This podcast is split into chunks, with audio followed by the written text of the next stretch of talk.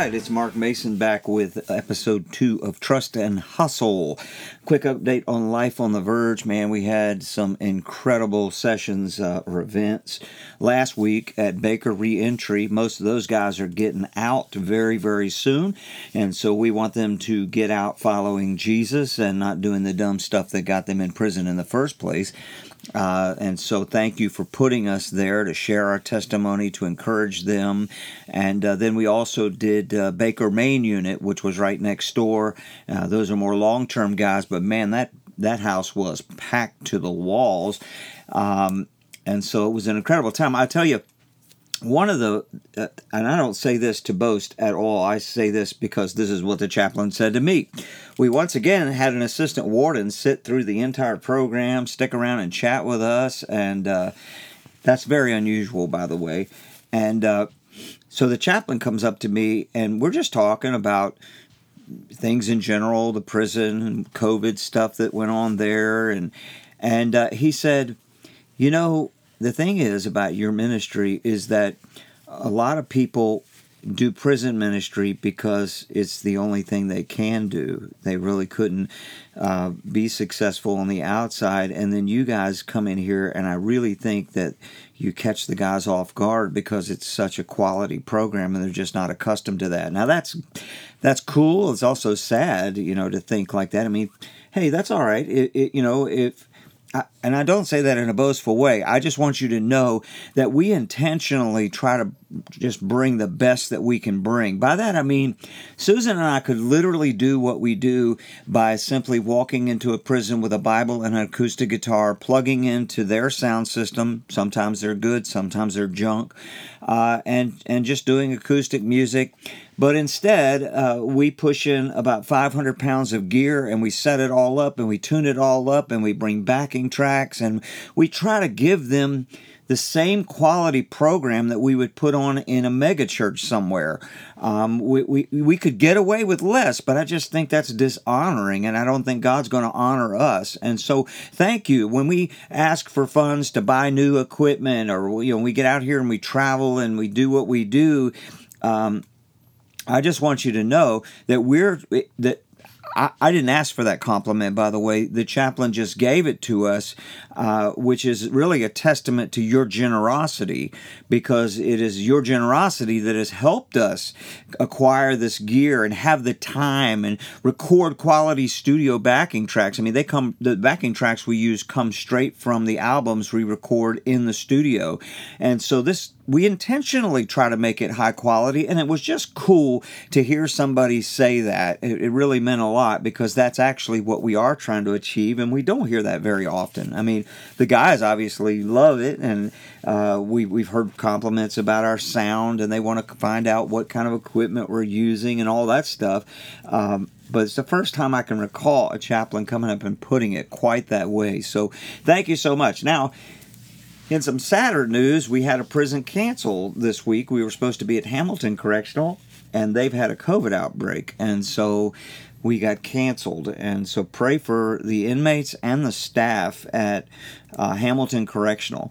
Um, you know the the staff especially i guess they go they come and go and only about half the population's been vaccinated and and so there's really a lot of risk there. We heard tell of a, uh, one man that was 46 years old. He had just got promoted to warden uh, he got COVID and he passed away before he could take his positions. That's very sad. So pray for Hamilton Correctional Institution specifically. I, you know, they said that every dorm has cases of COVID except one. So pray for them, pray for the staff there, and pray that we can reschedule that event. So we're in part two of Trust and Hustle. In part one, we, you know, we talked about there is a balance between the trust and the hustle.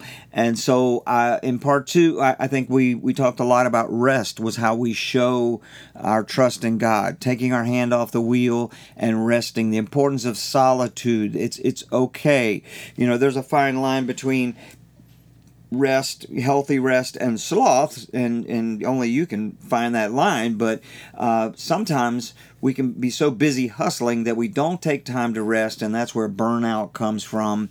And uh, resting. That's why God gave us the instruction to take a Sabbath. It was made for you. You know, take a day a week and and just relax. Focus on me. Um, focus on just uh, recuperating, relaxing, and uh, resetting for the, the coming week. And that wasn't given to us as a legalistic thing, it was given to us as um, a gift. It was made for us, Jesus said, not us for the Sabbath. And, and God modeled it not because He needed rest, but because He wanted to show us this is how you were made. You were made to rest. So, in part two, I, I want to talk a little more about the hustle because you know, I can talk a, a, lot about the hustle. As a matter of fact, I'm I'm starting a new book. Lord willing, I'll really get a lot of that done while we're on the road uh, this time out. I'll talk more about that in a second. But when it comes to hustle, one of my favorite verses is Proverbs 21:31. The horse is made ready for the day of battle, but victory rests with the Lord. And here we're talking about a, a battle horse. Um, maybe you've seen the engravings, uh, you know, on the walls from from you know ancient days of uh, of some soldier or warrior on a chariot. Uh, Solomon, who wrote this, was was a horse trader, and he imported horses from Egypt and Asia Minor. It says in 1 Kings 10:26, he accumulated 1,400 chariots and 12,000 horses, which he kept in the chariot cities and also with him in Jerusalem horses were used almost exclusively back then for military purposes. And so he was talking about preparing this horse and perhaps the chariot for the day of battle. That that that is he was saying, look, that's up to us to prepare the horse for battle. Ultimately, we don't control the outcomes. We, we you know, I was in the book I'm writing, I, I talked about Tom Brady, and uh, I know you may be a Brady hater. That's okay. Maybe you're a Brady lover. But if you recall in 2017's uh, Super Bowl, the Patriots were down 25 to 3 or something like that uh, at the halftime. Now, can you imagine? This is the two best teams in the league. I know you may not be a foot you may be a football hater, but just hear me out, okay? They were down 25 to 3. That's a lot at, at, halftime. The odds of coming back from that, now, if you were playing one of the worst teams in the league, you might have good odds, but you're playing one of the best. The two best teams are playing the Super Bowl. So the odds of coming back against them are very, very low. Yet that's exactly what Brady and the team did. Brady threw for 466 yards and they won in overtime. I believe it was 34 to 28. The, the greatest comeback in the history of the Super Bowl. That stuff just blows me away to think about. Well, Brady really didn't control, or the Patriots didn't control, Belichick didn't control the outcome of that game.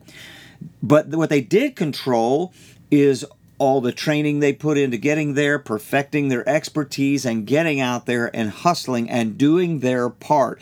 Um, and and that is our we can't control the outcomes. We don't know that we're always going to be successful. Victory rests with the Lord, but our goal is to hustle and get the horse ready for battle. The soldier has a role, God has a role. We don't control the outcomes, but we do control the preparation. Zig Ziglar, the motivational speaker, uh, is credited with saying success occurs when opportunity meets preparation. So we do need to hustle. Part of the hustle is things like planning. Proverbs 16:1 says the plans of the heart belong to man, but the answer of the tongue is from the Lord. Proverbs 16:9 says the heart of man plans his way, but the Lord establishes his steps. And so the plans belong to us. You know, God's not going to write with his holy finger on the wall exactly all the steps that you're supposed to take. He gives us a mind, he gives us an imagination. He made us in his image so that we are creative. So we have to work on those parts of it. You know, in the uh, the book that I'm I'm uh, starting to write. I think the working title is Long Shot A Dreamer's Guide to the Progressive Achievement of Worthwhile Goals. Um, I stole that little, def- that was. Uh, I know you may not be a Pat Robertson lover, but many, many years ago, poor Pat, uh, he's done some great things with the Christian Broadcasting Network, but uh, I guess he said a few dumb things. At least that's what got highlighted in the media. Uh, but he defines success as the progressive achievement of worthwhile goals. So that's what I'm saying there. Uh, long shot, meaning that God loves to take uh, people that the world has counted out and uh, and just do a miracle with their life. And we love those stories too, don't we? We love when the the loser seems to be down and out. There's no chance, and somehow, some way, by some miracle, they come back and do something magnificent. And so, this is what the book's going to be about. But as I started to hustle in that direction. I realized that uh, I wanted to learn the writing program Scrivener. And I don't know if you're familiar with Scrivener. I've, I've had it on my computer for shoot three or four years probably, and uh, I've never really sat down and took a course on Scrivener. Uh, I've done it for Logic or Logic Pro. I've done it for Final Cut. Um, to learn the skills, get the horse ready for battle. And so I'm eyeball deep in learning how to use this application. Uh, and the older I get, it seems like the harder. Well, it is actually a fact of uh, uh, what's the word biology, I guess, that your your mind doesn't uh, knit the pieces together and remember as well the older you get. So, excuse me, it is a challenge to get the horse ready for battle, but I see the book as a weapon. I don't control the outcome ultimately, but I do control whether or not I write the book, whether I learn the skills, acquire what I need to accomplish the writing of the book. So, you know, it begins with a goal and then it goes to a plan. Well, how am I going to accomplish this thing? What tools do I need? What do I need to do? And really putting your nose to the grindstone and hustling. So, again, I could talk all day long about hustling, and that's really a lot of what this book is going to be about is the importance of the hustle. I find a lot in prison ministry um, that that that there's a lot of, of folks that come in and bring the heavy spiritual side of things. Although what I'm talking about with this hustle stuff is spiritual too. We don't think of it that way sometimes. We think of it as self help or something like that. Um, but they're biblical principles that I want to share about the hustle, the practical application. That's what this podcast is all about. Is is kind of like okay, we know that Jesus saves us not just from something; He saves us from all the adversary would like to do with the rest of our lives but he also saves us to something. And what is that something? And how do I unpack that something? What are the practical things that I can do to get the horse ready for battle? You know, getting the horse ready for battle is a practical thing that Solomon's talking about that that there are steps, there are skills that need to be acquired in order to do that, to prepare a horse or a horse and chariot for battle, to build that thing and get it ready to go out to battle there's a lot of practical application that has to take place.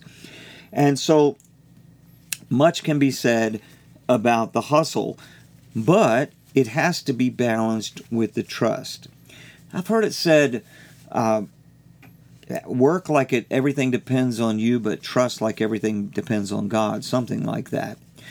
So ultimately, we have to trust that if I will just do the things that God has put on my heart. Even if I fail, He will use that thing. Um, if I will hustle in the direction of my dreams and my goals as I delight myself in the Lord, God honoring, God glorifying. You know, the, the, word says in Matthew chapter 5 that we are salt, but if salt loses its saltiness, what good is it except to be trampled underfoot? Uh, then Jesus went on to say, you know, we're the light of the world, and nobody puts a basket or a bushel over a light. Rather, they put it in the center of the room to light up the whole room. And he closes that out by saying, uh, let, let people see your good works that they may glorify God in heaven. So we should be all about the hustle and doing good works and making sure the salt stays salty and making sure the light stays shining brightly for others to see and I believe we do that through the hustle. We do that through creativity. We do that through unpacking our, our, our dreams and our visions, trusting that even if I'm I'm missing the mark here, I'm going in the wrong direction, that God will steer. But sometimes people never even start the car, so to speak. They never move in the direction of their dreams and their goals. They never start the hustle because they don't trust God enough to steer. Acts chapter 16, I don't have the verses in front of me, and I'm very confident I've shared this story several times. But in that account, Paul is leading his team, you know, on a missionary journey, and they try to go into city A, and it says the Holy Spirit wouldn't let them. And so they turn back and they say, well, it wasn't A, maybe we should go to city B. And they start going to that city, and it says the Spirit of Jesus wouldn't let them. I don't know exactly what that means, except that perhaps the peace lifted. You know, I've talked about, uh, there's a scripture that talks about the peace of God will rule in your hearts, and that word rule means umpire. Sometimes we just know.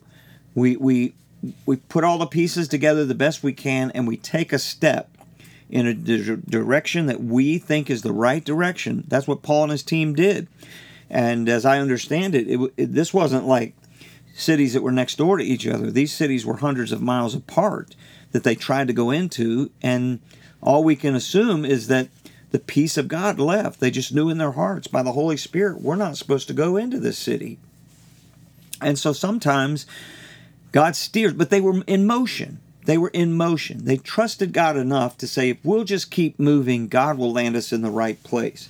And if you read that account, it says that Paul had a dream after the first two failed attempts about a man from Macedonia calling him, saying, Come over here and help us. They got up the next day and concluded, Hmm, it wasn't A, it wasn't B, let's try C. And they went into Macedonia, and that's where most of the churches of the New Testament ended up being planted. It's where much of the New Testament comes from the letters, the epistles. And so sometimes we don't hustle because we don't trust God enough to steer. We, we're, we're afraid to take the risk. You know, when people ask the question, and I've heard it so many times as uh, a pastor, you know, I just want to know God's will for my life. Well, God's will is that we be His. That's the start. You know, Rich Mullins, the great uh, contemporary Christian songwriter who's gone to be with the Lord, he used to sign his autograph, Be God's. In other words, belong to God. That's that's God's will for your life. Well, okay, I get that. What they really mean sometimes is tell me what low risk, high yield thing I can do. The thing that's going to cost me the least, the, the least, but give me the most, that I'm guaranteed the outcome. Well, I can't tell you that. You know, discovering God's will for your life uh, and purpose, His calling. You know, the word uh, calling and vocation, they kind of come from the same place, by the way. Um, I can't I can't tell you that. That that comes from walking with God, that comes from studying, that comes from you know reading books and going and listening to sermons and and a lifetime of putting the pieces together. I can't tell you that it often begins with a dream, with a motive, with a motive. Well, I want to glorify God.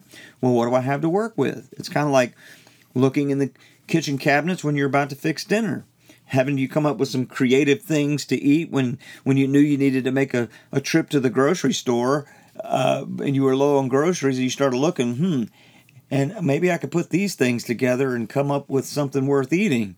I don't know if you've been there but we've been there a few times. And uh, and sometimes that's what it's like. It's it's well what do i have to work with? Let me let me start there. Let me start putting the piece pieces together.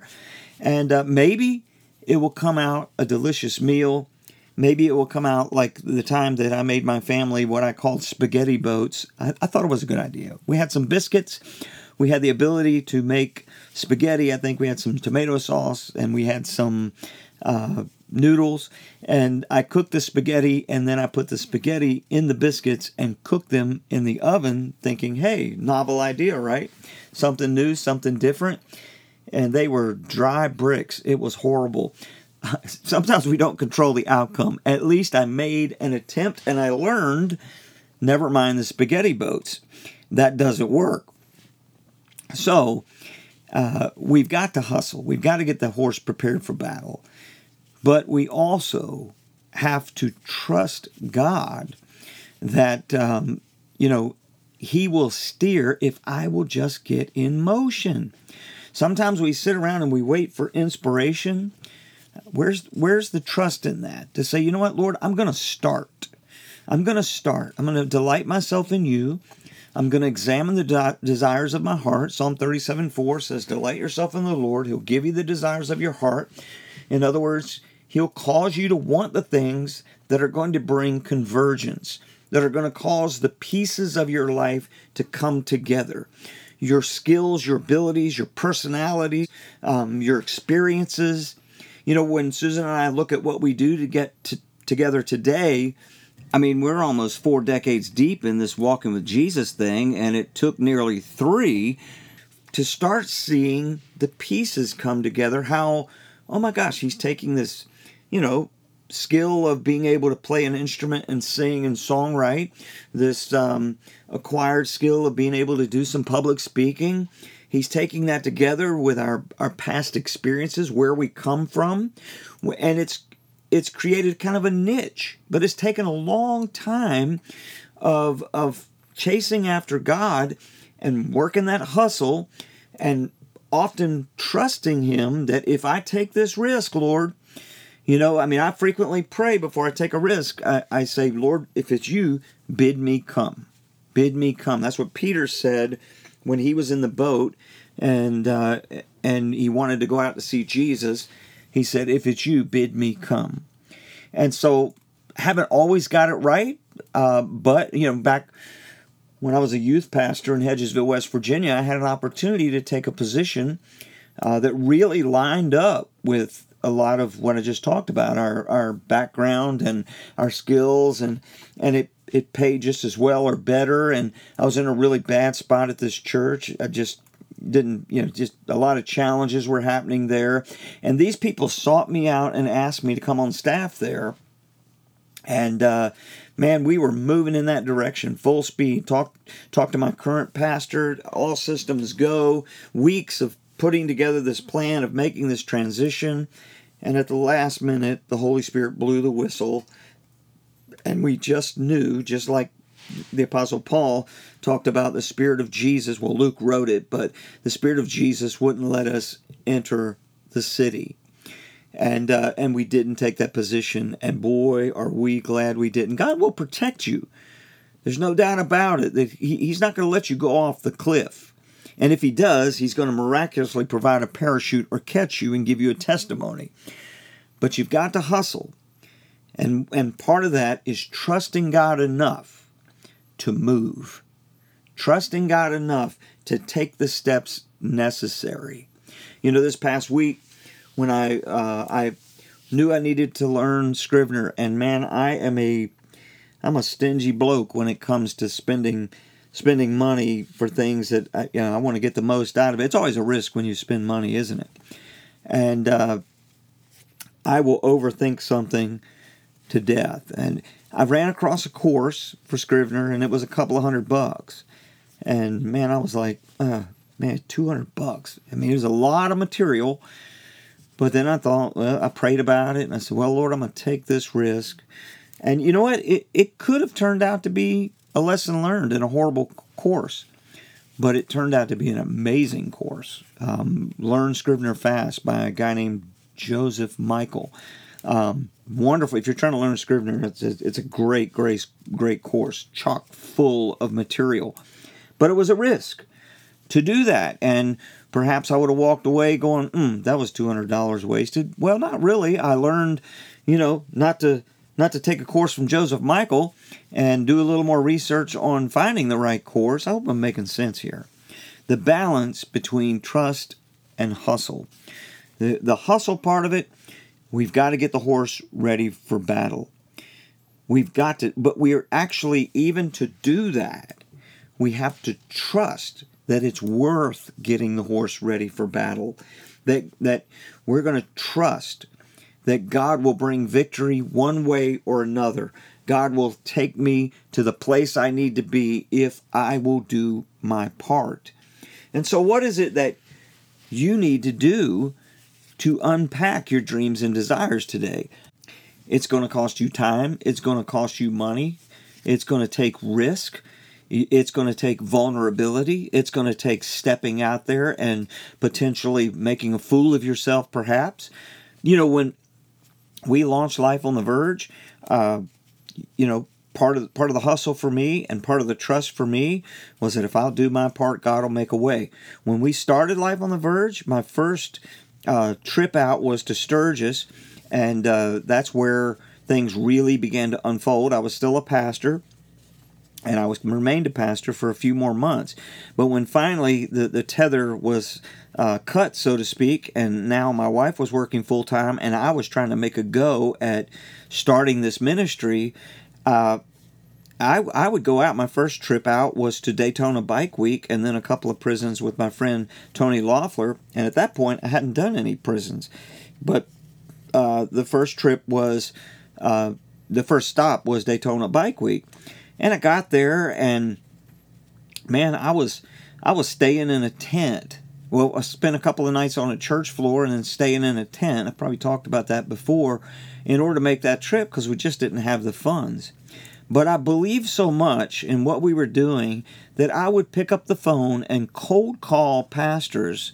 Um, some I, I knew, some I vaguely knew, and ask them for money and say, Would you please help us? We feel a call. And you know, back then, it wasn't clear the prison ministry part of it wasn't that clear it was just evangelism we feel like we're supposed to go out and play music and and lead people to christ somehow and i don't even know exactly what that looks like but so it was really difficult for me to articulate the vision with a lot of clarity that got more and more clear as as we move forward but i was cold calling these pastors and asking for money. And, you know, 99.9% of them, I think all of them turned me down. And man, you know, it, it, it, I had to make myself vulnerable. Let me tell you, I am natural, naturally kind of prideful in that way. You know, I, look, I'm pull pull myself up by my bootstraps, and I'll make my own way. You know, I've I've been working uh, a job since I was like 14, full time since I was 16 you know, and I don't I don't need you. I'll go out and make my own way. I kind of get that spirit once in a while. Well, not as much these days, but definitely it was a big challenge to make myself that vulnerable and make those phone calls and basically feel like I was, you know, begging people to help me. But I trusted that if I would do my part, that I was doing my best to put the pieces together and hustle and get the horse prepared for battle. That if I would trust God enough to do all that I could do, that He would make a way. And uh, the money did come in to get this ministry off the ground. It came from all kind of crazy places. You know, it was almost as if those phone calls were God saying, "Nope, don't go into that city." You know, that's not going to work. And you know, to this day, um, I think there's about a half a dozen churches that support us, um, which is unusual. A, a, lot of ministries, missionary type ministries, have dozens of church that give them a little bit. They don't have much relationship, and and that's great. If you start out, you know. Uh, raising your budget before you ever hit the mission field and you make it your goal to itinerate a bunch of different churches and you know get a budget raised before you hit the field that's probably the wise way to do things but we were midstream, middle age, and uh, off we went. And so, little by little, as we hustle and trust God, if I'll do this, then I'll leave the outcome to you, God. And when we do that and we see God's fingerprints on what we've put our hand to, it increases our faith. It causes our light to shine. It makes our salt more salty. People see our good works and look at the God in us. He is glorified through that. So I encourage you today, if you're slacking off on the hustle, get hustling, man. Makes look, set out to do things that you feel a desire to do as you delight yourself in the Lord. And even if you fail at it, you won't regret that you spent time doing it because you enjoyed doing it. And who knows what God might do through it. And so I encourage you, if you're slacking on the hustle part, get hustling. Uh, if you're slacking on the trust part, trusting God enough that if I'll make my move, God, I trust that you'll make your move, that you will bring the victory. And if you don't, you will even show me how to do it better through defeat. And so don't be afraid to fail. Get out there. I talked uh, a little bit in, in one of the uh, pr- recent uh, episodes about the importance of shipping your work the thing that you hope to do, the the the calling you feel um, you know led to accomplish, isn't accomplished until it goes public. You know, what good is a light if it's under a basket? What good is salt if it isn't salting something? And so I encourage you, trust God enough to hustle. Get the horse ready for battle. Hope that helps. Talk to you soon. Sometimes fallen angels fly. I want to remind you that we're a completely donor funded ministry. You can learn more about Life on the Verge at lifeontheverge.com. You can hear more of our music at theplunders.com or on any streaming service.